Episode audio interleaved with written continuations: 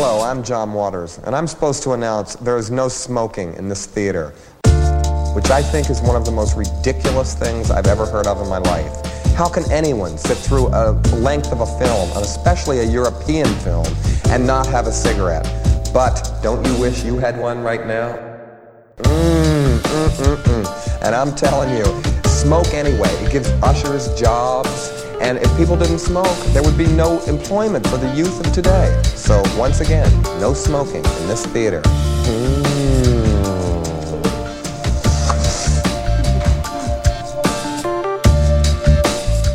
Thank you for listening to Try Love, a literal roundtable podcast where we talk. Uh, oh Christ! Restart. Looper. Yeah, you want to run that one back? Uh, looper. DJ, run that shit back. Uh, thank you very. It's the Gyoza. Thank you very much for listening to Try Love, a literal roundtable podcast where we talk about movies we saw or people we met at the Trylon Cinema in Minneapolis, Minnesota. You can find us on Twitter at Trylove Podcast. You can find them on Twitter at Trylon Cinema. My name is Jason Daphnis, your host, and you can find me on Twitter at Nintendoofus. I'm Harry. You can find me at Shiitake Harry. I'm Cody. You can find me on Twitter at Cody underscore BH. I'm Aaron. You can find me on Twitter at RB Please. And we are pleased once again in quarantine to be joined by a very special guest. We have Matt Clark with us. Thank you very much for joining us, Matt. Thanks so much for having me on. You can uh, follow me on Twitter at the Mippless Matt, MPLS Matt. I'm glad that I'm not the only one who pronounces that Mippless. I I typically go for the straight Mipples. Uh, I'm a Mipples man myself. yeah. Shut up. Uh, there's there's a more vulgar name you could refer to the combination of these two cities with um, that I made to my mom once when we were first visiting here a few years back. She demanded to come with me to see where I was going to be interning, and uh, and I said Hey. it, and she smacked me on the back of the head. That's when I met Jason. That was very That is when you met. Yeah, that was the, that was or, literally origins. He made a cool vulgar joke, and you were like, "I'm going to be on a podcast." This guy's kid." cool. yeah. Five years from now, I'm gonna Yeah, be- like six years from now. Anyway, uh, we're talking about a movie, I think. We're right? talking about a film, uh, Un Película, uh, live streamed. I'll let Aaron give the rundown. Aaron, take it away. Sure. Uh, we are talking about Shogun Assassin, uh, 1980 samurai film. Uh, this was a kind of special circumstance. It was a production, a viewing, I guess, put on by 36chambers.com. Uh, and it was a kind of online virtual viewing party with uh, uh, Dan Halsted, who runs the Hollywood Theater, uh, and then also uh, the RZA from the Wu Tang Clan, kind of famous rapper, producer, um, musical virtuoso extraordinaire, um, who very influenced by martial arts films, kung fu films, samurai films. Uh, and they, him and Dan, kind of talked about this movie, how influential and important it was to both of them. Um, so yeah, it's a, a 1980 film. Uh, it was created uh, by editing together uh, sequences from the first two films in the Lone Wolf and Cub series. So this is kind of an American release that combines two of those uh, samurai Japanese samurai films. Um, the Lone Wolf and Cub series very generally tells a story of a samurai and his son traveling across Japan, uh, trying to evade death or capture um, from the uh, assassins of a powerful shogun. Uh, Shogun Assassin specifically uses footage from the first two Lone Wolf and Cub movies, uh, which are Lone Wolf and Cub Sword of Vengeance and Lone Wolf and Cub Baby Cart at the River Styx. Uh, takes about 12 minutes from the former, and it uses most of the latter. Um, directed by both those films, directed by Kenji uh, and uh, the kind of American contact who edited the films and kind of put Shogun Assassin together was Robert Houston uh, of uh, Hills Have Eyes fame. Um, so yeah, it was kind of an interesting experience. A lot of the proceeds uh, went to various independent uh, cinemas and whatnot that are impacted by uh, the current circumstances with coronavirus. Excellent. Thank you very much, Aaron. Uh, so this episode comes as the result of Matt reaching out and seeing if we were going to be attending this because again, uh, the Trylon is partial beneficiary of some of the proceeds from these showings that have gone on and hopefully more. I don't know if they've announced any more in this series, but at least those first two, uh, the Trylon got a cut of, of proceeds, which is great. Um, and being affiliated with the Trylon, uh, of course, Matt uh, follows us and paid attention to our podcast. Uh, was gracious enough to uh, reach out and see if we wanted to do an episode about this, and we were happy to oblige. Uh, but uh, it, it comes after a short string of false starts trying to get you on this podcast, Matt. I don't know if you remember, but originally we were going to have a Ronin episode, and it turned out that we managed to get uh, our good friend Dan Nagan on that episode before you reached out, and we didn't want to shaft him. And then the Thomas Crown Affair was playing uh, earlier in January or uh, this year, and uh, and that didn't work out. But finally, third time's the charm for us and Matt Clark. can you just tell us a little bit about what your history is with the Trylon, how you came to find them, and I'm personally interested in how you came to find us. Yeah, so I'm trying to find, I'm trying to think where I first would have heard about the Trylon. It's um, a situation where I just would have been looking for film listings, and then especially finding you know special screenings and repertory screenings um, would have been when I first started going there. And then um, I didn't go there for too long before, of course, they were closed for a little while for the for the embiggening. Um, but ever since they reopened, I've been a, a regular uh, attendee, and um, and then I would have found um, the podcast on uh, Twitter um, just by you know following local film Twitter, uh, probably a Trylon retweet or something like that. I'm, but yeah, I'm a huge fan of what they do, and uh, like I say, I've been going pretty regularly um, uh, since they reopened. Can I ask, do you have a uh, do you have a favorite film experience that you've seen at the Trylon? So, you know, I will have to say that uh, um, I, I, I, shared this on uh, Twitter a little bit when they were asking where your favorite place to sit was, and I remember coming to um, Stalker uh, and I thought I was coming early enough to get like a perfectly reasonable seat, but instead I ended up being forced to sit like dead center in the front row, and just sort of had Stalker wash over me, um, and uh, and that was uh, fantastic. I really liked it. I would encourage people to watch Stalker like that. I don't know if that's for everybody, but I thought it was great. Smashed up against the screen. Yeah, that wow. sounds intense. Yeah, it um, was. It's funny. That's... I actually I couldn't get a ticket to that showing because that was one of the showings that sold out like I days in advance, right, or something like that. It was like wild. Yeah, I mean, and and just attending a sold out Stalker show, like how cool is that? Like you know, it's that so rad. Just poured out for it. Love it. Great. Uh, well, we're happy you're here, and we're happy that you uh, you're as big a fan of the Trylon as we are. Um, uh, I would just because like it, it, seems to be a point of interest for you this movie as well. Uh, can you tell just where do you want to start discussing this movie and, and, the overall experience? You know, we've all we all had roughly the same experience, right? I'm assuming we were all watching from home uh, and just paying attention and maybe chatting with friends about it. But uh, where do you want to start d- discussing Shogun Assassin with us? Yeah, that's a good question. Should I talk just a little bit about my history, personal history with um, either Shogun Assassin or Lone Wolf and Cub or. Please. Oh, please. oh well, yeah, I mean, yeah, ba- the more background you can give, the better. Sure. So, so my first time seeing Shogun Assassin was actually at the Trylon um, when Dan brought his 35 millimeter print of that to show um, with uh, Master of the Flying Guillotine, that double feature.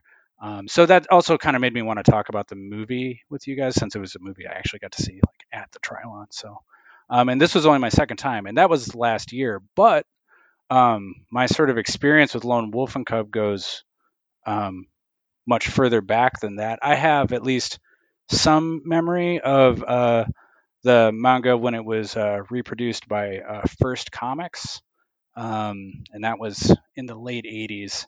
Um, but I remember seeing the comics around at the comic stores when I was going there in the 90s.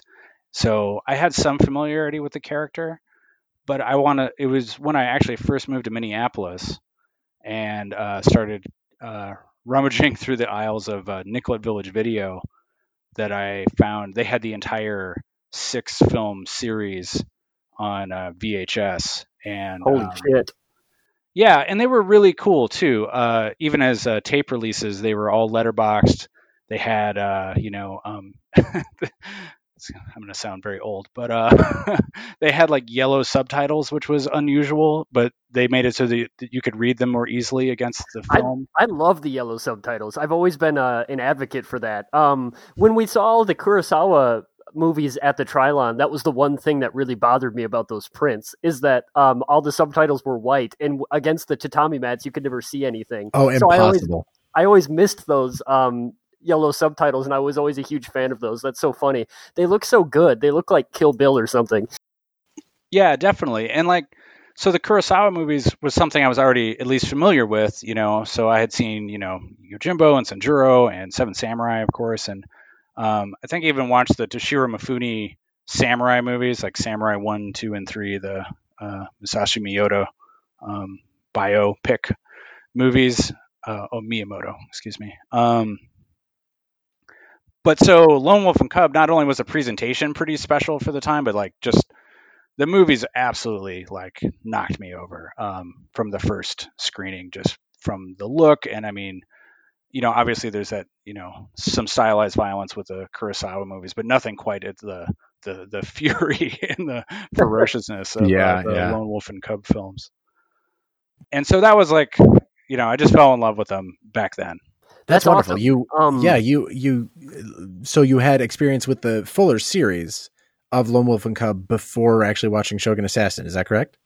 Yeah, absolutely. I I, I I missed Shogun Assassin somehow. Um, it's nothing I ever caught on TV, and it was not something I had rented from like my hometown video place. I just I missed the boat on that entirely, and uh, so once I, I so at the video store in Minneapolis, I was pretty much like mo- moving my way through their entire samurai section.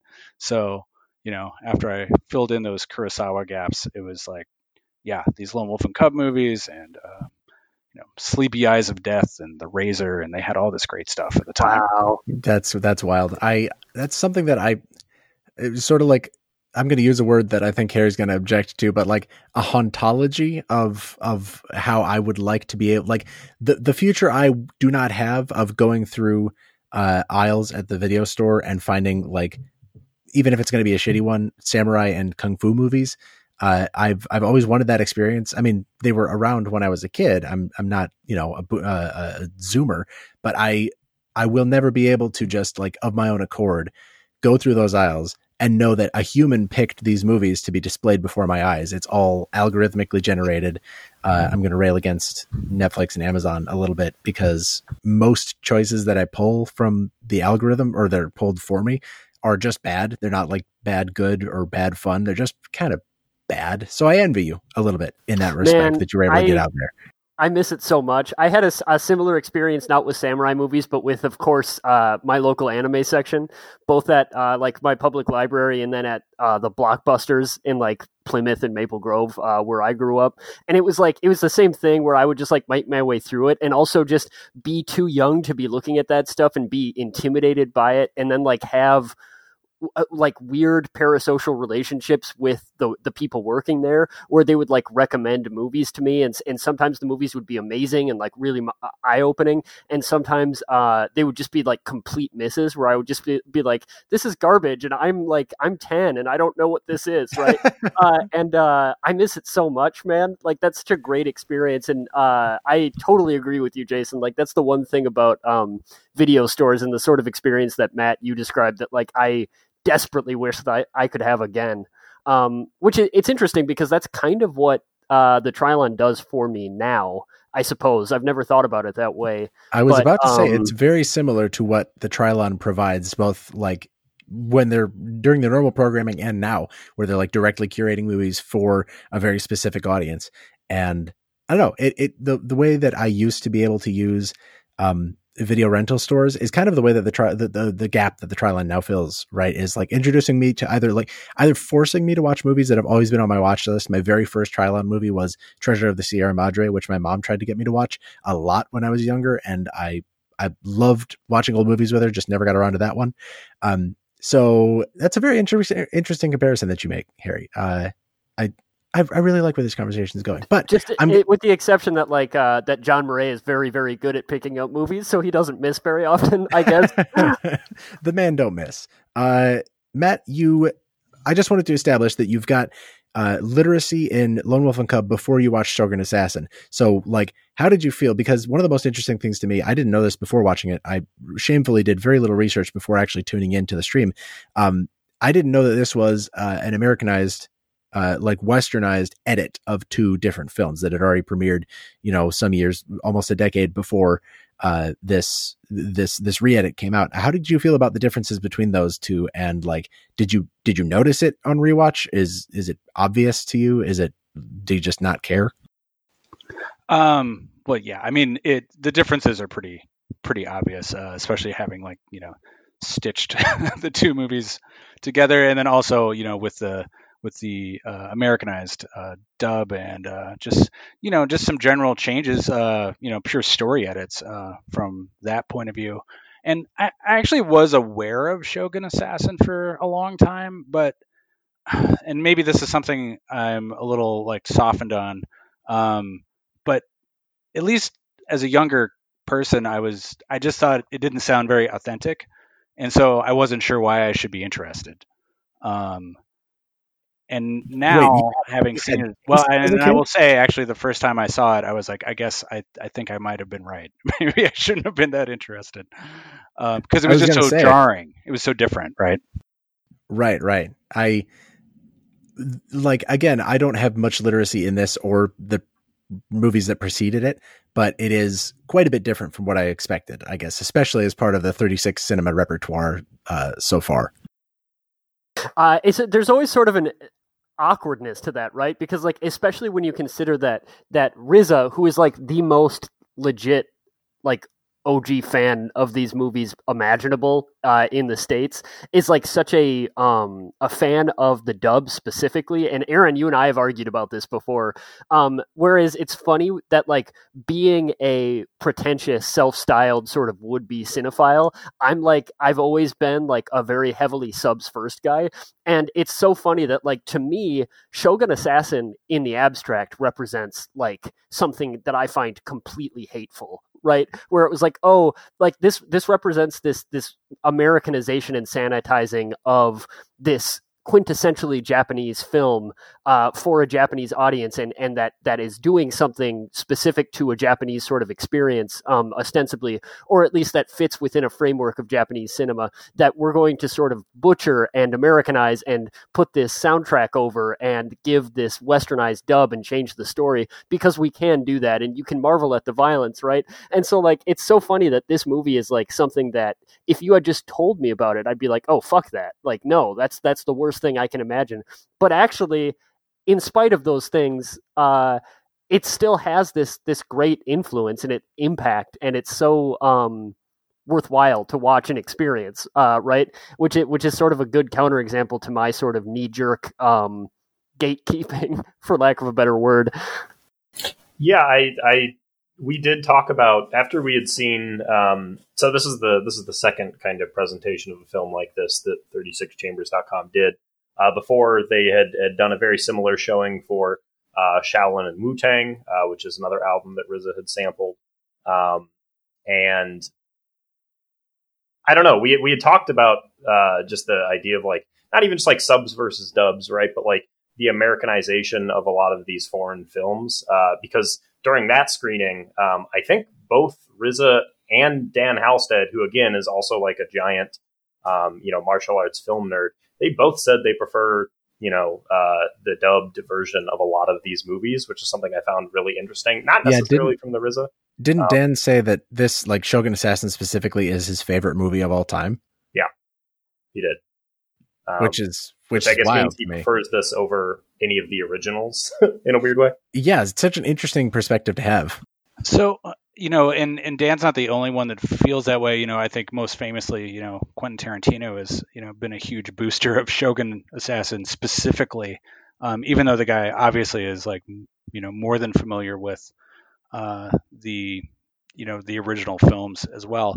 I always chalked this up to nostalgia for for a long time. I, I, just I just couldn't imagine uh, why that would be the preferred version. And and and I think for a lot of people, if you go back and watch the original series, you know, it might be harder to return to Shogun Assassin. But I, I think, uh, especially on my second viewing, I'm really starting to understand um, some of the some of the smart things they did to make it into a really successful uh, genre picture for more audiences.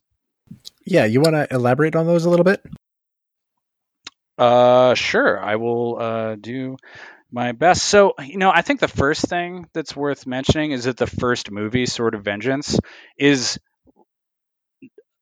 a bit of a hurdle to pass. It's doesn't have a super conventional um, plot line. It's told in a lot of flashbacks, and you sort of like, you know, Ogami Itto and Daigoro are, are, are, sort of in the present time moving through the country and like taking a job and all this stuff. And and in the meantime they're flashing back to give you this whole context of their backstory. And a lot of that is filled with you know political intrigue and their social hierarchy and uh, even you know uh, the the touching on bushido and buddhism. And it's and it's pretty elaborate. And and i think that actually seeing this on like a home video format or a streaming format um, is sort of better for an intro audience because they're able to put like historical footnotes as part of the information they're giving you. And that wouldn't have been reasonable or possible in a theatrical release in 1980. I mean, I think it's important to understand that, you know, Shogun Assassin is a movie that went to theaters and stayed in theaters for a long time. And uh, just giving people that kind of cultural, you know, information download would have been been challenging at best. And uh, and then the other thing they do is like they really only give you enough of that first movie to get you sort of up and moving, and then they focus more on the second movie, which um, I think follows a much more conventional storyline um, where it's it's really you know once you've got that backstory out of the way, you're like okay, you know we're on we're on the road. We're on the road with the baby cart. Here we go.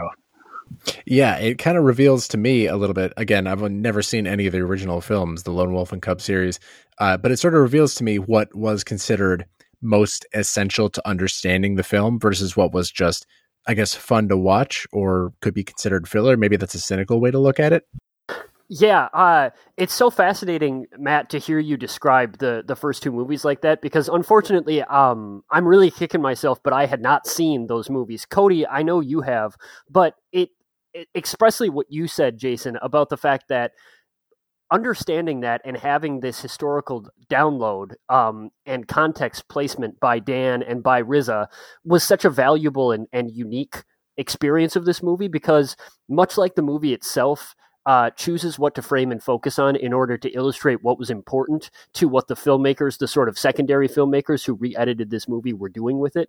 Um, RZA and Dan were able to further historically contextualize the experience for us and in turn sort of reframe that reframing there's like there was like a lot of nested um framing in, in history behind this particular um, packaging and experience of watching the movie that I found really fascinating and got me thinking a lot about, in general, what Shogun Assassin was and what it was doing, and sort of led me to a much different conclusion about the utility and um, value of sort of the reappropriation or, or recontextualization of works this way that I've always been really interested in, but that I might have had a more negative view of had I not had this experience with it provided by 36 Cinema.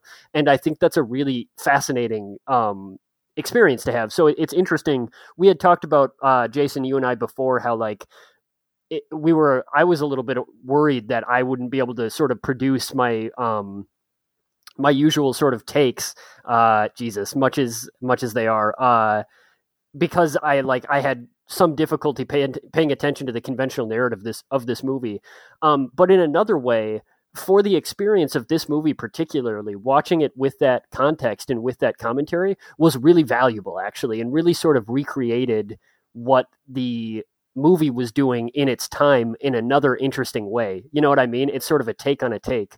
Um, but anyway, I'm going to shut up now and let Cody talk. Go ahead, Cody. You don't have to do that. Um, and I'm mostly going to be providing support for points that uh, y'all have already um, uh, brought up. Um, yeah, it, it, Harry mentioned it. I've I came into the Shogun Assassin showing, having seen the Lone Wolf and Cub series. Um, a very recent uh, addition to the to the Wolf Pack. Um, that's not a thing. Um, but I, I I bop around on on Criterion a bunch, and I uh, I'm a sucker for for getting roped into franchises um, or just uh, series and and seeing seeing a series like this where uh, each of the six movies is 90 minutes or shorter uh, shorter shorter um hubba, Shorter. hubba, that is um uh, after my own heart. Um so I, I'm glad I was able to watch those um period because they're amazing um and also seeing these in advance of of Shogun Assassin. Um and I think Matt you really hit the nail on the head um just with your your breakdown of uh, Shogun and Lone Wolf, um, that series, uh, I, obviously am not coming from a as uh, much of a loving nostalgic place, um, just having seen them so recently. Uh, but the I, I, guess me coming into Shogun and, and seeing it as others of us have, um, where it was you know okay two two movies edited together. Um, it's the Americanized recut.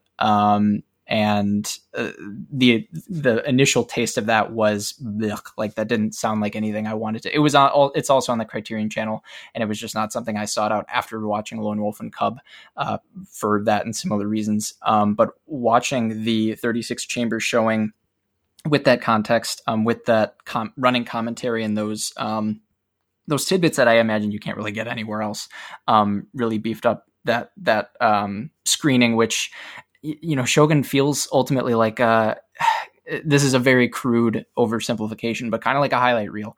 Um, the original series uh, of Lone Wolf and Cub allows us six movies to really bask in this world. The beautiful uh, camera work and the sets um, and the colors. Oh my god! Um, and we get time to breathe between each of these tentpole fights, whereas Shogun Assassin, without going into too much detail, because everybody here uh, and listening should watch these uh, the original six movies. Um, but Shogun Assassin was was more of you know we're going to truncate the you know this uh, this world building. We're going to truncate the characters the characterization. We're going to add in some voiceovers to to kind of pick up the the rest of the work and um, ultimately it, it, felt like it had a, a, lower ceiling just for what it was but um, you know this type of exhibition is you know this is why we're here and why we why we talk about these movies. Um, so i'm really glad we all got to be a part of that. Me too. I'm interested in the way that you sort of positioned the shogun assassin. I mean it was a series eventually being made up of mostly just lone wolf and cub movies retitled for the us or for western release. Um, but how you're positioning the series versus this this recut how like it almost sounds like and i hate to put words in your mouth does it and this is for both of the folks on the podcast who've seen these both like both sets of movies um do you feel like it betrays somewhat the intent or authorship of the original movies in order of making a more quick hit? Uh like you said i mean i think highlight reel is it's maybe a, a, a, crude word for it, but it's it's what it is, right? It's just the quick hit, the violence, the setup, the intrigue, and and the end, right? Uh, so the, my question in that is, uh, for Matt and Cody, uh, like, do you feel like one necessarily betrays the intent of the other? Sure. Um, yeah, I think you know, I think that's an interesting way to look at it. So I guess here's my diplomatic answer, right? We're all about political intrigue. It's Lone Wolf and Cubs, so. So I would say that the overall style of the films is so strong um, that it's still. I mean, it's pretty hard to resist as far as like, you know, what what they're presenting and and um, and actually the way that uh, Cody put it, highlight reel, I think is kind of interesting because, I mean, and maybe you guys can fill this in for me a little bit, but on, like on a first time viewing, I, I have to think like you don't even necessarily understand the context of like why certain things are happening. Like, you know, you know, why did ninjas kill his wife and where are these ninjas coming from and who are these ninjas? And but it's it's it's fun enough um, that you don't. I don't think you would ne- necessarily bother you. Um, but while I think betrayal is too strong of a word, I think you do lose some of Misumi's voice um, in because his films are so different and um, lovely, and uh, you know they they do have these almost like quiet, like pantomime moments because you know in the original films there's no voiceover. Uh, you know, Daigoro says "pa" every so often, and that's about it. Hmm. And and uh, you know, Itto says Daigoro very like forcefully, and you know that's that'll be that'll be the conversation between them. Um, they also changed. You know, there's some. You know, Misumi made strange choices. Uh, you know, there's the scene um, where they're on the ship and uh, where uh, in Shogun Assassin they're on the ship with the Masters of Death, uh, and the way that Mis- uh, Misumi shot that scene is that the establishing shot isn't a shot of the ship; you're just below decks, and the camera's kind of rocking back and forth, and you don't even really know where you are. But the camera's rocking back and forth, and you're kind of piecing it together. And then he shows the like an establishing shot of the ship afterwards. He just, you know, he makes uh, weird choices and they're interesting choices and you do like lose some of those choices with the re-edit i think i don't know uh, cody Yeah, uh, I agree with that a whole lot. I think the the the style imbued within the original series makes the most sense when you're able to see those original works all flow together uh, as they were. Um, I think that is uh, there are kind of different flavors of, of context that are important um, going into Shogun Assassin, uh, and that's the stylistic context. I think plays a, a big role in that. Um, and the I'm glad you brought up the the Daigoro voiceovers um, because uh, right the the original Lone Wolf and Cub series um, showcases uh, Akihiro Tomikawa, the the young actor uh, who played Daigoro, and whose only film credits are these six Lone Wolf and Cub, Cub movies and Shogun Assassin. Wow. Um, it's Got it's out a, it was good, huh? right? Uh, went out on seven high notes. Um, but the, the um, his his performance is is very uh, quiet, um, but very very physical. Um, the physical performance of of this this kid actor is really important to how these movies and presumably the manga as well, uh, which I haven't read and I regret um, because it sounds amazing. Um, but that's very important to how those hearts beat. Um, and um, weirdly enough, I think adding the voiceover for Daigoro in the movie, do, like it does more to, in a way, bolster that character because you get to hear Daigoro's um, inner thoughts, even though they're part of that that recut and slight restructuring of of the story.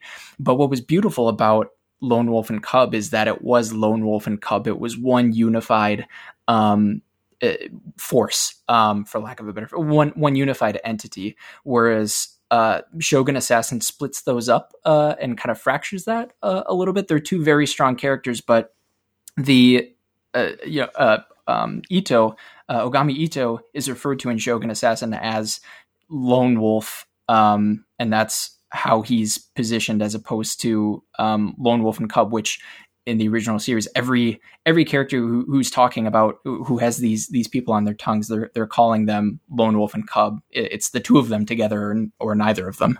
Yeah, I just wanted to yeah mention when you're talking about how it changes the tenor and does sort of split them up. Um, it really makes it feel like kind of Daigoro's story. Um, because we're getting his sort of internal uh, monologue and his sort of you know explanation for the thing. And and you're right, they really are more just this unified force. Like they are both on this path together, um, and that's what. And and and you know, uh, there there's some some betrayal of that here and there. I mean, you know, there there are points where they're put in compromising positions, and Itto, you know, does something not quite as dedicated to the path to spare Daigoro. Um, but yeah, instead of getting that internal monologue, you just sort of have this kid witnessing, you know, this mayhem, and you're sort of left to draw your own conclusions about how it's affecting him and and, and what he might think about it. Um, so it you know it, it creates an interesting space to think about in the film. I find that so fascinating. Um, so j- just to be clear, you had said there is no Daigoro narration in the original Lone Wolf and Cub. That's completely an invention uh, of Shogun Assassin. Yeah, yeah, that's right. Um, it and it's and it's a pretty like you know kind of effective one, right? Like that voice does stick with you, I think. Um, but very much so. I mean, especially after Kill Bill, right, where you you heard it in that pivotal scene. Yeah, definitely. Um, which is which is uh and we can i'm sorry if this is too much of a digression but that is the thing about this movie that fascinates me so much in particular is the fact that it is itself a repackaging of an original media which is when you think about it, kind of itself already a repackaged media, right? Uh, even the movie is an adaptation of a manga that was then remade into this movie. That then RZA, who was our commentator uh, for this presentation that we saw, repackaged in the form of uh, Liquid Swords, GZA's album, and then. Uh, Quentin Tarantino reappropriates so many of those albums in a RZA soundtrack of Kill Bill, uh, and then we're watching it now with that commentary, and that's sort of a yet another abstraction on top of abstractions. It's like watching this movie, it, particularly in 2020, is such a fascinating um, process of abstraction. It's it's viewed at such a distance and with such a, a particular historical lens, especially when you're actually listening to freaking uh, RZA talk about it. Um, and it really highlights and uh, foregrounds the the sort of modernist remix culture reframing uh, of this element are of these elements and, and the idea that that like the author is dead and a work is never just a work and that it always includes the viewer in it and it always includes the viewer's circumstances and everything else that the viewer brings along with it such that watching Shogun Assassin in 2020 is so different from it, what it was when RZA saw it or what it was when Quentin Tarantino saw it and I really love the critical questions that that sort of framing leads to. Uh, questions like, why did the uh, the Western producers of this movie include that uh, narration? What were they trying to affect there? What were they trying to say? Why bring over this movie in particular? What was that for? You know, what was that like in 1980? And like, why did they think it would appeal the way that it did? And why did it have the influence on somebody like RZA that it did? Um, and I'm, you know, I, I'm I'm taking a lot of RZA's talking points here because RZA was very open about the influence, particularly uh, last week or two weeks ago or whatever, when he was talking about uh, Wu Tang versus Shaolin and how much the actual thematic content was resonant with what he wanted the Wu Tang Clan to represent. But it's really fascinating to see how advocacy manifests in that way uh, to me, and and even like to hear you guys talk about it leads to so many more interesting questions, right? Where it's like, so why did why did Matt and Cody be why were they affected by these elements in this way? Um, go ahead, Jason.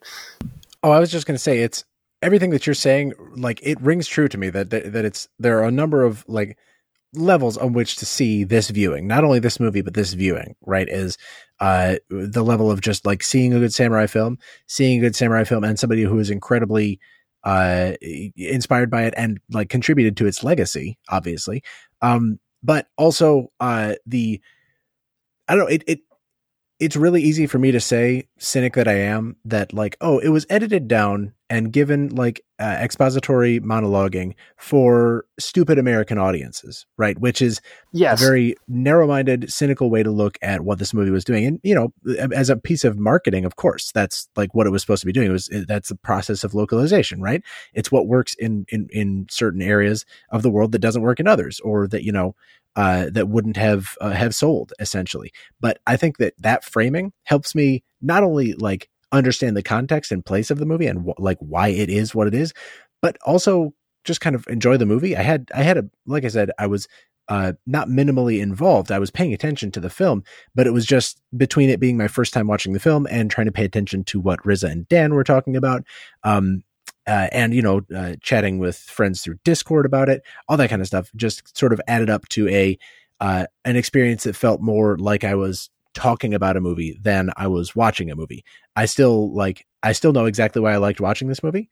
Um, I still feel like I got what I needed to out of it, but it, there's sort of a silver lining. There's sort of a, a comfortable bed underneath of all that. That's like, if I want the story of this movie, if I want the whole like fuller experience of the things laid out here, I can just go back to the first two films in that series, right? And get get the full taste of it. I again, that's looking past the cynicism uh, of why would a movie be brought to the US in that fashion, um, and more toward like where does this movie exist in space, in time, and in cultural consciousness, I guess.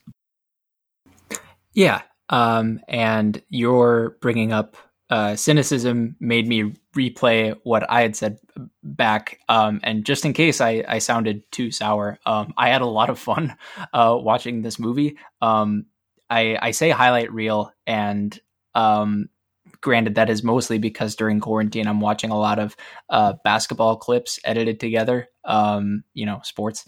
Uh, but, um, you know, the, the best parts of Lone Wolf and Cub are really great pieces of cinema.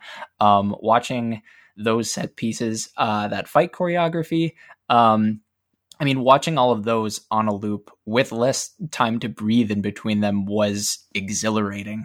Um, and and also, uh, you know, I guess we're talking about all the different ways to to watch Shogun Assassin, um, or all the different ways we could have me going in not knowing how they were knowing that they were going to cut these movies together and that I would be seeing uh, that you know a permutation of those edits but not knowing what exactly they were going to do was its own particular particular kind of thrill. Um, and you know that there are a lot of different ways that could have gone and a lot of those uh, would have been really really bad. Uh, i'm sure all things considered i you know I, I really liked what i came out with um, and to speak to that cynicism, Jason, a little bit, which I think Matt, you alluded to talking about your diplomatic answer, which was very funny. Um, and I also like very much feel and uh, mentioned before was sort of my jumping off point with this movie. I don't think it's wrong to feel that way, right? Like I think that there's a sense in which, especially as sort of a an initial gut check, that like yes, this is a cynical product of American uh, capitalization and even sort of um, Orient Orientalism, right? Where it's it's about taking uh, a Japanese movie and, and, marketing it as sort of exotic or particularly violent, um, which it, which is deeply problematic, of course.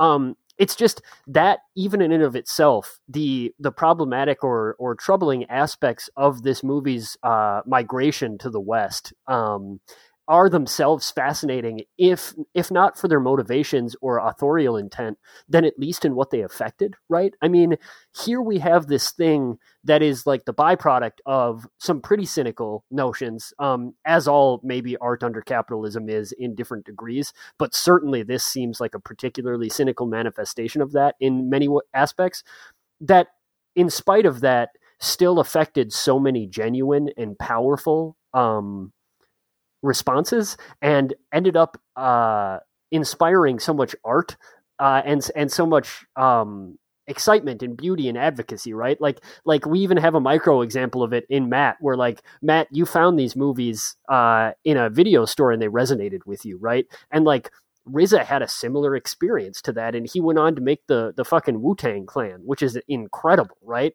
And and so it's really interesting to me how um, that genuine beauty can sort of rise out of these uh, these cynical impulses or capitalistic at least impulses um, in really fascinating ways. And also like how the work itself can stand above or at least to the side of those impulses right? Where it's like like i can understand intellectually that shogun assassin is sort of a cynical product but it's still its own art form that is separate from Lone Wolf and Cub and not sort of slave to those impulses uh, to the point where it can't be its own thing. It, it sort of becomes this very strange um, amalgamation of a lot of different uh, processes that are that sort of come to you um, in the midst of those things, and it, it's very complicated. I guess is what I'm saying in a, in a way that absolutely fascinates me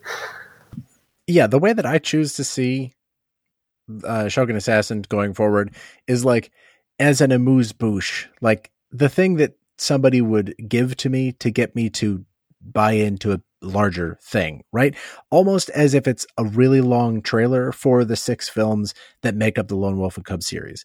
Um, I that maybe is a very simplistic way to look at it, especially given its its uh, its provenance, its legacy going forward in time. You know, like there's there's a certain aspect uh, there's a cer- certain mindset I have where it's like oh the real like if if RZA had seen um all six films in the Lone Wolf and Cub series he would have made an even better uh like body of work and it's like no it's it's it's the product of a very specific place and time and a very specific person discovering that thing when he did and with the people he did that made it exactly what it was, right? And I, I'm not I'm not saying anything new. I'm just sort of repeating and rephrasing what what Harry and the rest have said. Uh, but it's it's impacting in real time what I thought like what I thought the movie was and what it was doing to talk about it right now. And I don't know if anybody else is having that that experience, I guess. Uh, I am very much so. I promise I'll shut up and let somebody else talk. But I would say that, like, um, Jason, a thing that you said early on that that made a lot of sense to me, but that I actually sort of disagreed with, and that I think you ended up disagreeing with yourself, is that there's something specifically redeeming to me about Shogun Assassin uh, as its own work, and that is the like the weird swagger that it has that I don't know because I haven't seen Lone Wolf and Cub, but I don't know if it has it. But like these movie, this movie is so fucking badass. Uh, and a lot of it is because of Daigo's um, narration that Matt mentioned, where like like half of what Daigoro is saying is just meant to frame his father as like the coolest, coldest motherfucker who's ever lived, right? And I have to think that especially because of the way that that RZA used the samples, that that is what resonated with him. And th- there's something so beautiful and uh, for lack of a better word, this sounds condescending, but like almost adorable about the fact that like Americans were like so enthused about what the badassness that they saw in the Lone Wolf and Cub movies that they repackaged it in this sort of more westernized way to be like, no, like, look, samurai are the coolest shit that that have ever lived. And then somebody like RZA was like, oh fuck, like they're right.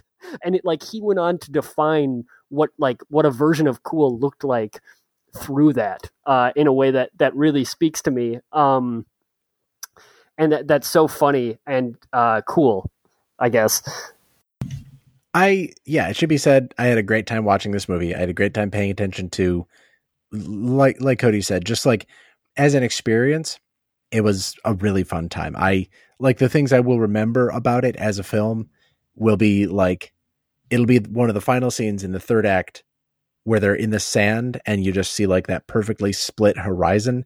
What goddamn beautiful shots in this movie. It has no right looking that good uh, and being this being what it is, basically an adaptation of a comic book uh, that was a, that was retooled for you know uh, attention deprived, not deprived, but uh, attention uh, deficient Western audiences, right? Something that's supposed to be quick hit. It's surprisingly still it, it retains a good amount of what I associate with uh, Japanese cinema, like very understated um, encounters with high levels of stylized violence. I I really enjoyed all that uh, the part where the one of the assassins sticks his claws into the sand and it just like holds that shot for like a good 10 seconds as the as the blood starts to seep up into the sand ah i'm just re- i guess i'm just remembering some of my favorite parts of the film and i invite the rest of the crew to do the same uh, well, I can't fault you for being excited about that. That that whole sequence is like, you know, arguably like my favorite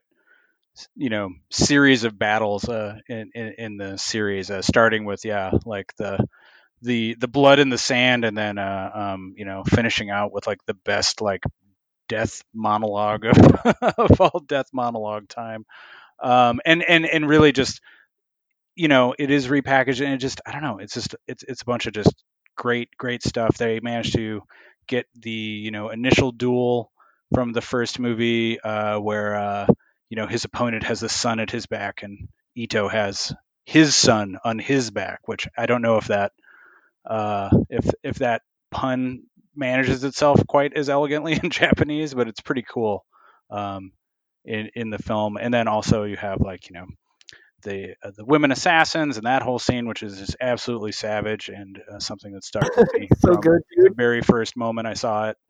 Just yeah, great stuff. I am sort of curious for you guys. Uh, in the in the battle in the desert, the guys uh, who were getting pulled out by the claws under the tatami mats, like who was your sense of who those people were? I'm sort of just curious. Oh no, no fucking clue. I still don't know what was going on there. I assumed that they were like fellow anti-shogunate uh, uh, samurai or ronin rather.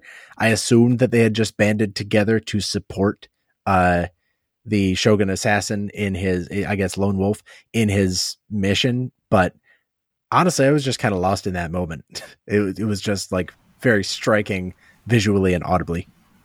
To to correct that a little bit, um, Jason first posited that we had been time traveled back and were indeed watching Toy Story Um, but but then he he sort of remedied that as we went. Hey, which was can you tell me that, that that that what? Come on, that's exactly that's exactly the scene where the uh, soldiers start to come, like the, the the broken toys start to come up out of the muck in Sid's backyard. It was exactly that, or that one scene in, in Mad Max Fury Road where he shakes off the dust and flies up in the air. Ah, look, you're not wrong. Cinematic parallels. Um, we're talking about the images that will stay with us. Um, I did want to shout out um, the actor playing Ogami Itto. Uh, when I think of Lone Wolf and Cub and when I think of Shogun Assassin, um, I think of him, uh, uh, Tomisaburo Wakayama. Um, and the it came up. I want at some point during the stream, uh, or maybe one of us when we were when we were chatting about it while we were watching. Maybe one of us brought it up. I can't really remember. It's all kind of conflated. Um, but it, it is noted um, throughout history that he's uh, a, bit um, beefier of a dude, um, but he, I, I, I, like how shockingly agile he is. Um, a lot of physical ticks that he has, a lot of the physicality that he brings into um, into that character. Um, they really uh, they they give it so much. one of my favorite uh, bits is um, following, and we we do see it in Shogun uh, Assassin, and it's kind of a through line. What he does after he kind of concludes an encounter and he puts his sword away, it's this big sweeping motion. He kind of gets it into a position where he can slowly, very slowly slide it back into his uh, sheath, I guess. Um, brilliant. Uh, I love it. I, I, was even miming it out um, at various points during this recording because it's so much fun. Yeah, uh, you know, I yeah, absolutely love that guy, uh, and he's just got an interesting background, right? Like he comes from a family of uh, kabuki theater actors, and that's where he got his start. But at least my understanding is is that he sort of got bored of the acting gig and started studying martial arts, um, and then got back into acting and studied more martial arts to be a more proficient, uh, you know, Chanbara like uh, you know period piece actor, but you know, he's yeah, he's like a legit badass, and you know, he really brings that physicality, which is you know part of the reason I sort of fell in love with you know we'll just loosely themed martial arts films, uh, whether they be samurai pictures or kung fu pictures, but you know, just to see these guys and uh, how well their uh, agility was uh, captured uh, in the camera. So yeah, yeah, interesting it, guy, and I makes, love that story about having to prove himself to the author of the of the manga that he was he was capable of uh, of pulling this off. Imagine being yeah, put in I that was, position, right? And I was actually I'm so glad you brought that up, Matt, because I was uh, thinking back to uh, a Criterion supplement that I had watched, and I'm forgetting all the details now that I'm on mic, uh, which sucks. But I thought I had remembered because they were still writing the manga after like after the last movie had come out like they hadn't finished writing it. And i thought by that point they had started like tweaking uh ogami itto's like I- illustration to more so resemble uh wakayama um uh, because he was a more i guess maybe more fitly drawn in in the comics. And then yeah, they sort of worked you brought it halfway so that it was uh, resembling the actor um, which I, th- I thought was uh, was awesome. And yeah he proved he was capable of that role uh, and so much more.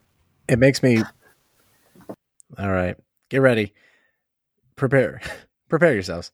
Makes me want to see a really high octane action film starring with no stunt doubles kevin james can you can you put in a, a record scratch? You're talking about Paul Blart. Paul Blart series of films. I mean, you, you pretty much have the entire like you know Sammo Hung filmography to to dive into uh, you know wherever you want. That's a really good point. You know, wow, cab yeah, driver, magnificent butcher. I mean, any of those, you just get to see. Uh, yeah, Sammo, Sammo, bring uh, the the the the hefty fury. it's pretty fantastic stuff. I do. Uh, I, I like. I do have a sincere desire now to watch the rest of the Lone Wolf and Cub films. I I'm looking at their uh, Japanese, ver- well translated uh, Japanese titles versus the uh, English uh, localizations, and I don't know. they're they're a lot of fun. It kind of makes me wonder why why more of them. I didn't know that all of them, literally all of those films, all six of the original Japanese films, had released six years before Shogun Assassin was ever edited together. And I wonder why more pieces. It almost feels like like they did have some dedication to the feeling or to the like the source material to not just chop together the coolest bits of all six movies, but rather to try and tell something like a excuse me a contiguous story. Uh, maybe that's maybe that's just me. Oh, you mean like why didn't they put more of like choose from more of the various films? Yeah, because um, like I mean, if if we were going with the Cody, um, uh, with, with again that framing, uh, that's coming back to bite Cody in the ass so many times.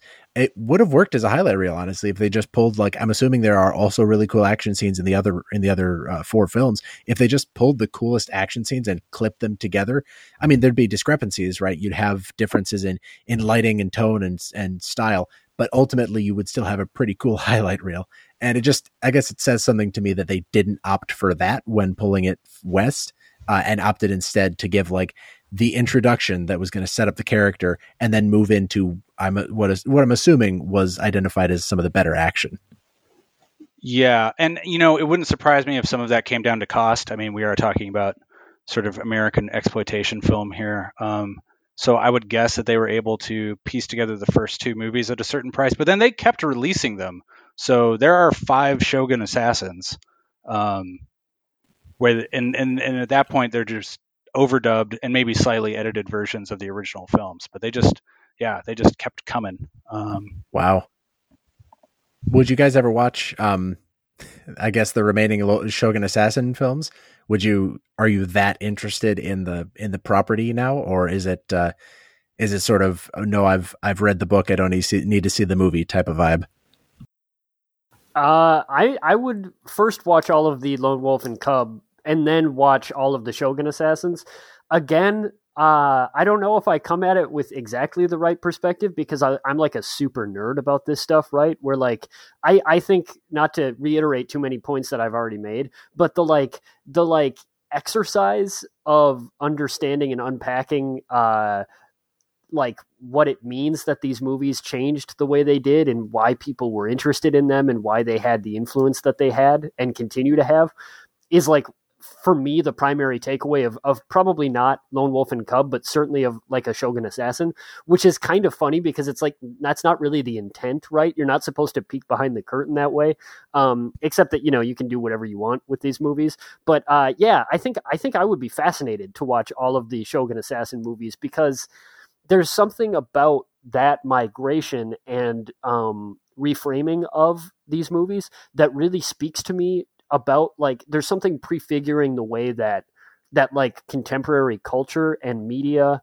um, deals with self determination and like like self identity under culture now, um, with the proliferation of the internet and the proliferation of like like brand as uh, content advocacy for all the that's good and bad. A lot of the like kung fu and samurai movies that were coming out and the subsequent sort of reappropriation of them are a really fascinating through line in my mind to the way that contemporary culture is about repackaging and um, and is interested in what our favorite things say about us. Uh, I, Bruce Lee and his Jeet Kune Do philosophy was like really explicitly about that, but a lot of like uh, that era and culture is really about that.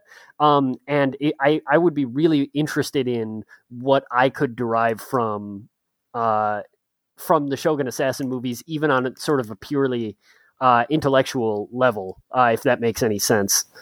Yeah, I, I, think it makes sense, and you know, I haven't seen the the repackaged Shogun Assassin sequels. Um, I mean, obviously, I would encourage you to go watch the original films for sure. But to what you're saying, I think you would find a lot interesting in going back and reading the manga, uh, which I have not read all of. Um, it's I think it's 27 or 28 300 page volumes. There's there's a lot to get to. Um, uh, there's also a television series for a long time. Um, but I, from at least the pieces that I have read of the, uh, you know, the original comic uh, stuff, I don't know. It is, re- I do find it really interesting because there are absolutely frames um, taken from that comic that then show up in the movie, and you're like, oh, look at that! Oh my god! you know, and and it's also uh uh is it uh Kazuo Koike uh who who wrote the, the the original manga also was a screenwriter I think for I think for the duration the directors shifted a little bit in the in the back half, but uh, I think he I think he uh, wrote them all. Wonderful. I love to hear that there's like a good thread of continuity there. Um, that like the authorship we've talked about so much about uh, authorship and, and the place of like the person who created it and the people who influenced the creation of it versus the uh, interpretation and consumption of a thing. So it's I guess it's just interesting to hear that like the originator of the property of the IP uh, had some hand in it as far as as far as they possibly could, I guess. Um, yeah, that's fascinating because Yeah. like like what was he thinking about, right? Like what was he thinking like how am I going to make this a movie and like what does it mean that it's a movie and like what am I trying to say differently with a movie than I am with a manga, right? Like that in and of itself is also uh, really ripe for um, sort of critical questioning. right, and rarely do you get a scenario like that where an artist gets to move directly from a work that they wholly owned to like it, I, I guess influencing directly through screenwriting. You know, I, I'd assume that somebody like that who is who has a successful manga run under his belt would kind of sit back and say, "I'm going to be a producer on this one." Uh, but it sounds like that w- that was not the easy way out that the author took. Well, and just I don't know. Another point that I I, I, I sort of find fascinating about all this is that you know the the comic launched in '70, and the first Lone Wolf and Cub movie is in '72, and then the sixth one was made in '74. So they just absolutely just blazed through the stuff. in That's a production insane. schedule that I can't even imagine what that must have been like. And then, like I say, continued to make uh, the television show, and there was some sort of like you know weird seventh movie at some point, I think. So, um, like a TV movie type of deal. But yeah, so the fact that he's just churning the stuff out is just is is pretty wild. Yeah, that's that's nuts. Um, this is the part of the show where I'm going to open up the door one last time to anybody's final thoughts. I think I've really excised some of my feelings about this movie. Um, I, I, I had one question for Aaron actually, which is that uh, Let's go. You you're our our sort of resident Wu Tang fan or expert. I mean, I'm a big Wu Tang fan too, but I don't know their their history uh, as well as you do. I don't think. Um, what what was it like watching RZA's commentary in particular with this movie, and like, what did you take away from that as sort of a Wu Tang fan? Um, it was good, I think. Um, a lot of the questions were fairly, uh, I don't know, kind of fairly generic. Like, no insult to the people who, you know, suggested a lot of I mean, I'll. I'll but I- insult the people who suggested questions. Some of you them were are you were one really of the people dumb. who got a question answered on the on the air. So you, I know you're included in that, Jason. Yeah, but it was a good question. Uh, that's true. Uh, Jason very legitimately did have the best question uh, of the night. You you had asked uh, if they uh, go searching for uh, different vocal samples or musical samples, or specifically the RZA, uh, or if it's something where he just kind of like a light comes on when when Right, it was- was said.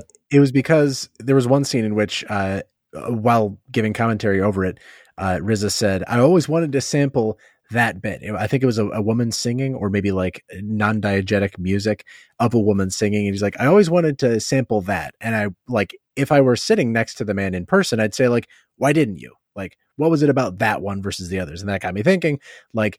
In music production, I don't do music production, but in music production, like, do you train your ear for that? Do you do you do you just wait for like the perfect sample to come by? Do you know how it's going to sound alongside a voice, or is every step a surprise? Every step an experiment? And you know, he gave good feedback on it. He said that it was both, you know, a good share of both uh, ways to do it, uh, and that um, he sort of recalled watching uh, samurai films with Quentin Tarantino and having that experience of like pulling out from watching these films, pulling out moments that would make really good soundtrack hits or really good hooks.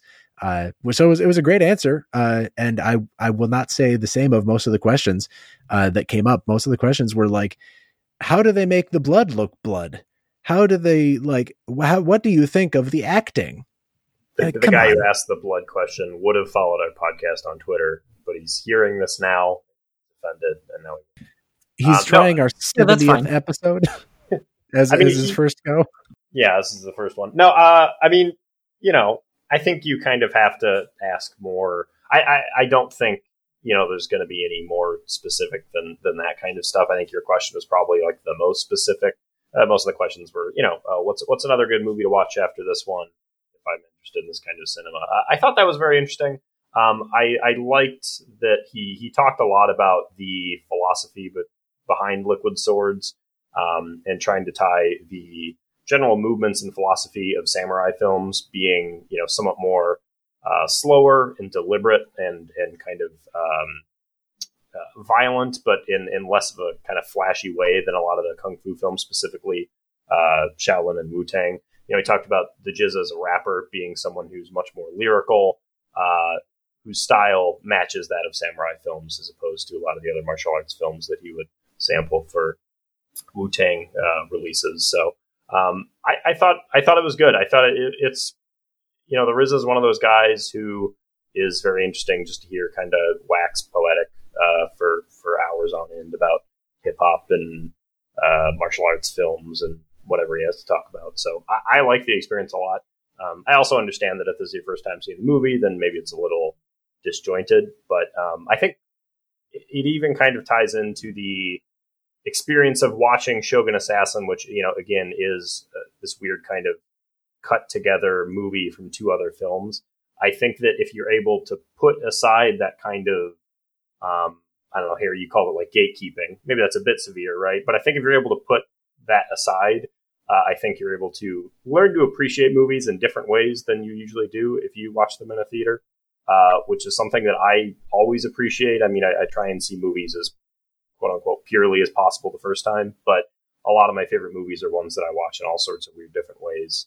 Um, and I think specifically with coronavirus, people are having to do that, watching movies over the internet with their friends or whatever. So um, it was good, I guess.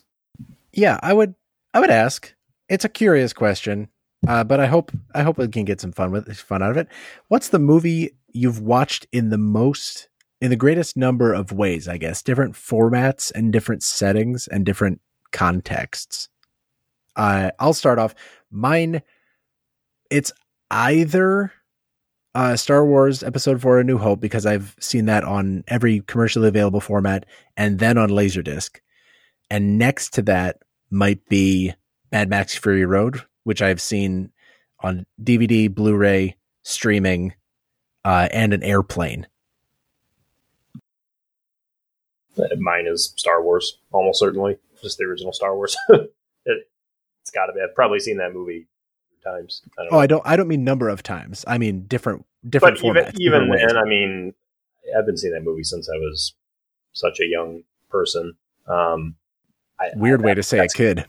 Got to be the answer. Yeah, I I wasn't going to do the mental math on what it was, but it's got to be Star Wars. Yeah, I think the math lends itself um, to the answer being the movie that you've seen uh, the most times, period, and then just.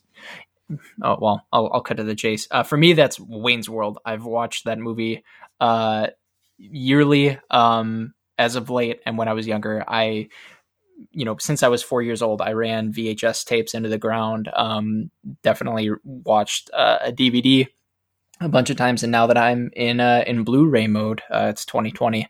Um, I guess. Um, I, I guess the next step is uh, 4K or or wherever it's at. Um, but if You anybody gotta has watch it. a, Gotta watch it on Quibi. yeah, that's true. Quibi. Um, if anybody does have a Laserdisc uh, Wayne's World um, copy, uh, hit me up. I will uh, empty my income um, onto uh, like your front porch so that I could get that.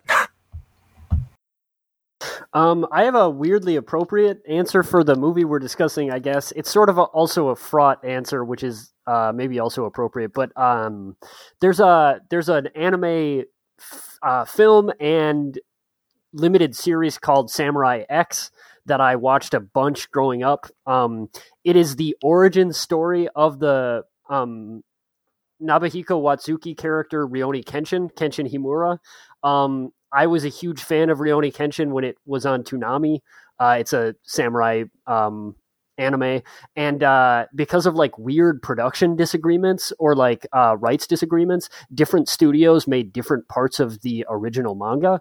So I read the original manga, uh, which has the origin story, the Samurai X story, um, and I watched the television series and I watched the movie, and then there was like a second sort of retrospective movie. So I'd seen that story repackaged a bunch of different times by a bunch of different sort of studios. Um, it's fraught because uh, Watsuki was arrested for child pornography uh, and is a miserable cretin, and nobody should probably check out anything having to do with Rurouni Kenshin because of that, uh, which is a shame because it was a really integral part of my childhood.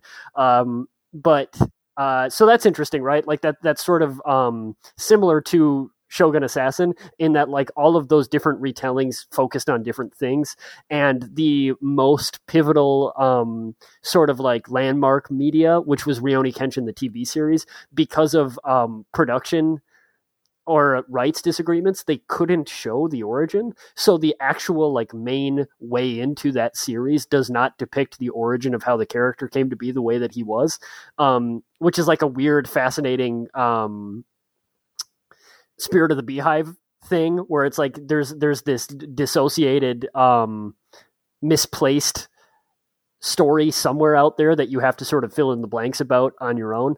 Um, that's kind of funny, right? Uh, and in terms of format, I think I've I've seen all of the like Miyazaki movies in like every single format imaginable, like subs and dubs, VHS, uh, Blu-ray, DVD, probably like Laserdisc. Uh, oh, and theatrical, like, right?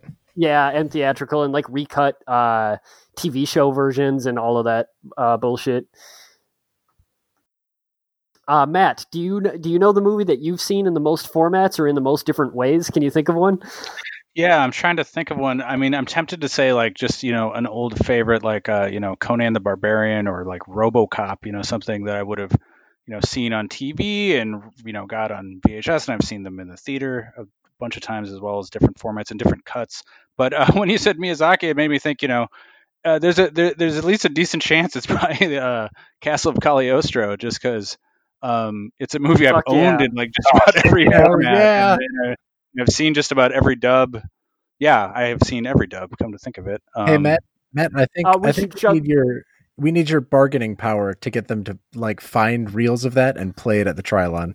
Oh, how great would that be? I mean, yeah. Uh, I found an Italian language 35 millimeter on eBay for like six thousand dollars or something. So if anybody wants to learn Italian and project that, we could do it that way. Hey, I have been, um, I have been, I have been more surprised about films that John has procured than a six thousand dollar anime from Italy. Like, I he he more or less promised to get us Goofy movie.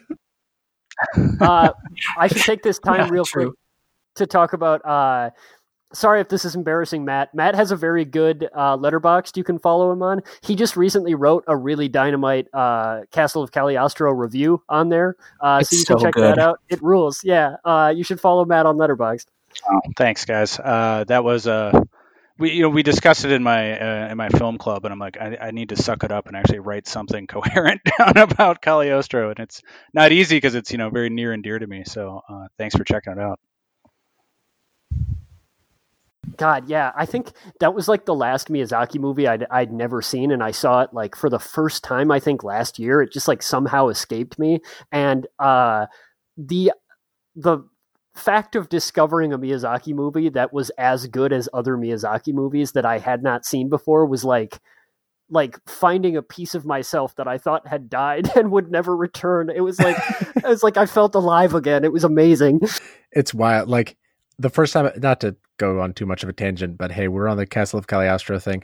The first time I watched that, I actually I think I bought it because it was on sale and because I had heard the name before not because I was familiar with the Lupin series and not because I knew that it was uh, Hayao Miyazaki. So then seeing that it was Hayao Miyazaki and just seeing how like incredible it is, it's one of his best movies. If not, I mean, it's pretty close. It's pretty close to best for me. I mean, I know Aaron's got a really high opinion of that movie too, right?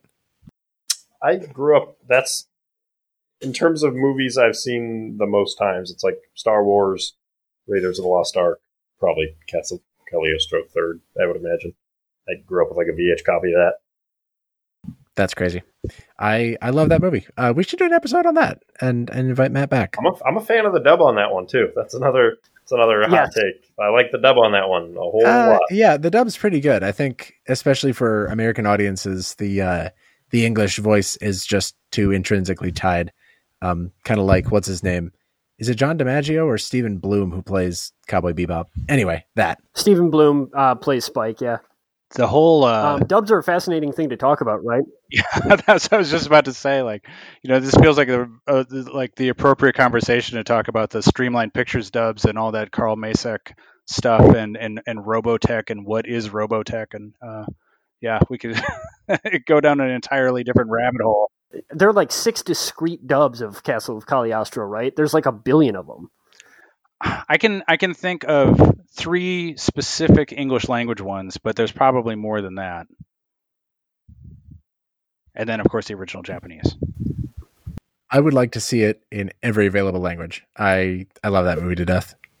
Um, it's funny that we're talking like anime, and, and I know we're we're sort of running out of time here, but like it's it's weirdly appropriate, right? That like like Shogun Assassin was was RZA's sort of entrance uh, in a lot of ways, along with a bunch of other movies, into this whole sort of world that that he could define himself uh, through, or sort of come to understand himself and what he wanted through.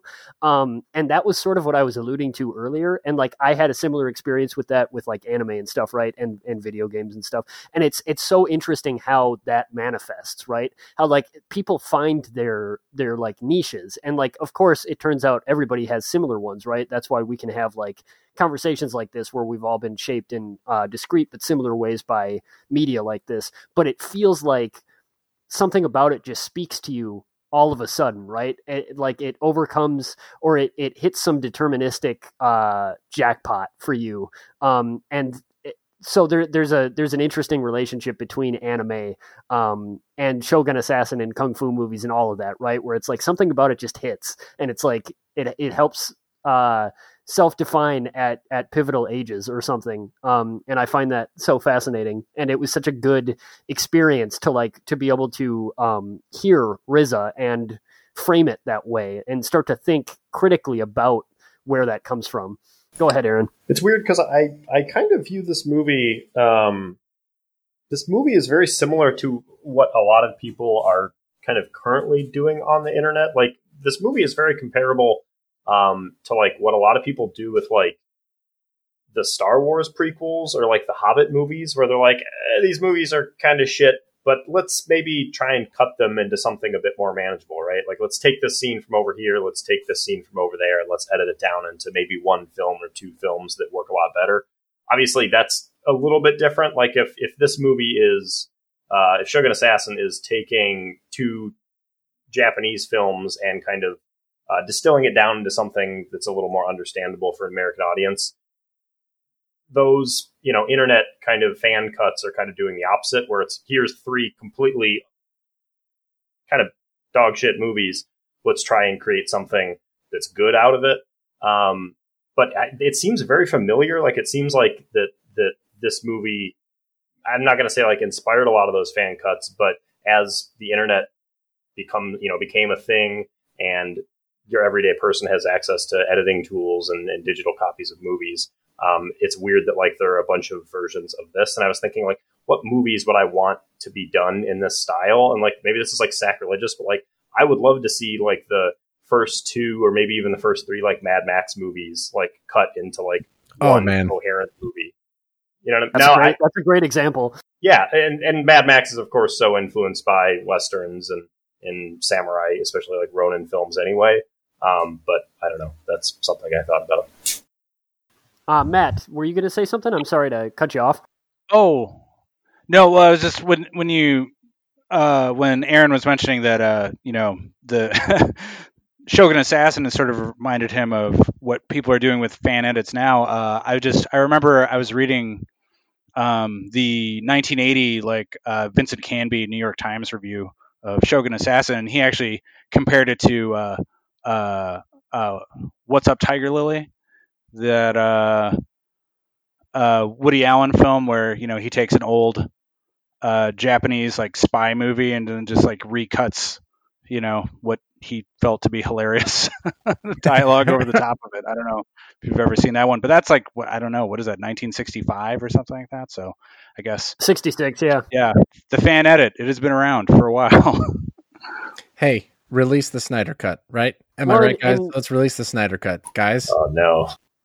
and that, and that's so that's so similar to like what act like hip hop itself is with like sampling and remixing and recutting right is like there that's a it's a similar I mean obviously different art form but ultimately all of those recuts and re-edits become their own art form they become their own creative work right and and that that's you know that's been going back forever. I mean that's what T.S. Eliot was all about. Uh and and before him that's sort of what what the modernist movement writ large is all about is about what what happens when you when you take this this work and you just you slant it a little bit and you add some new stuff and you remix it a little bit it, it becomes something completely different while still sort of maintaining the certain essential elements that you wanted from it. Um and that's that's really cool to me. Um even if it can be fraught sometimes like with T.S. Eliot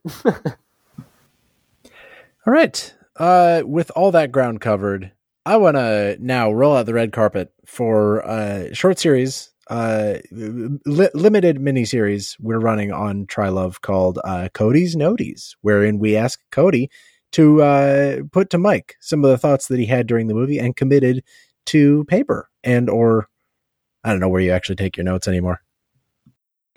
Wow, limited series. I think that's the highest honor I've ever been bestowed. This is how Uh, I'm. This is how I'm telling you that we're not going to do it again anymore after this. Yeah, uh, no, I, it's more than I deserve to be fair. Um, and this one is a little bit of a cheat um, because it is ex- exclusively. Um, it's just a real quick notey. Um, it's something I looked up after the fact. Um, uh, about I, I guess it's a, as much Lone Wolf uh, and Cub as anything, but um, the rights for subsequent like uh, iterations of or you know remakes of that story um, they've passed those rights have passed through different hands. Um, recently uh, within the past uh, 10 years or so they've changed hands uh, a couple times. In 2012 one justin lin was tapped to um, tapped to direct a, a us remake uh, in 2012 that would have been smack dab in the middle of, of fast five and fast uh, and, and the furious six when uh, he got those rights. Um, nothing obviously came of that. Uh, and in 2016, and this is the most recent exchange that I could find um, on Wikipedia. Uh, but uh, 2016, they went to some dude named Steven Paul, who I hadn't heard of. Um, he has produced such pieces of shit uh, as um, Pottersville, the Michael Shannon Sasquatch movie or something. I haven't seen it. Uh, and um, uh, drum roll, please. Uh, the Ghost in the Shell remake. Um, so let's hope that Steven Paul never makes uh, a Lone Wolf and Cub remake, or you know, produces any movie uh, ever again. Um, but yeah, we'll we'll see what happens. Not that I think a U.S. remake of Lone Wolf and Cub is is necessary by any means, but if the right people were behind it, that could be pretty fucking cool. 'cause Yeah, it's a to great story. Takashi Miike or nobody, TBH. bro oh my god Yeah, I've that. You got me wildin'. Uh, well, I I don't want to close the door too early. Is that is that the end of Cody's noties? Have you reached the end of the scroll? Yeah, yeah, just uh, short and sweet notey. Uh, I do take my notes on on paper. Um, the na- the notebook I have in front of me. Um, I've been uh, getting down to the end of my Midori paper notebook. Um, very exquisite paper, uh, and it's almost out. I haven't decided what notebook I'm going to go to next. The pen I'm using is uh, you just say Bic, right? B I C. Um, uh, it's Atlantis. So it's one of those cheap pens, but it's really smooth with the click, the click and unclick. I don't know if the bike's picking that up. You wanna But, you wanna um, give me are the? we, uh, are we getting Cody's noties noties right now we're getting Cody's I noties think so. ASMR noties is what we're getting.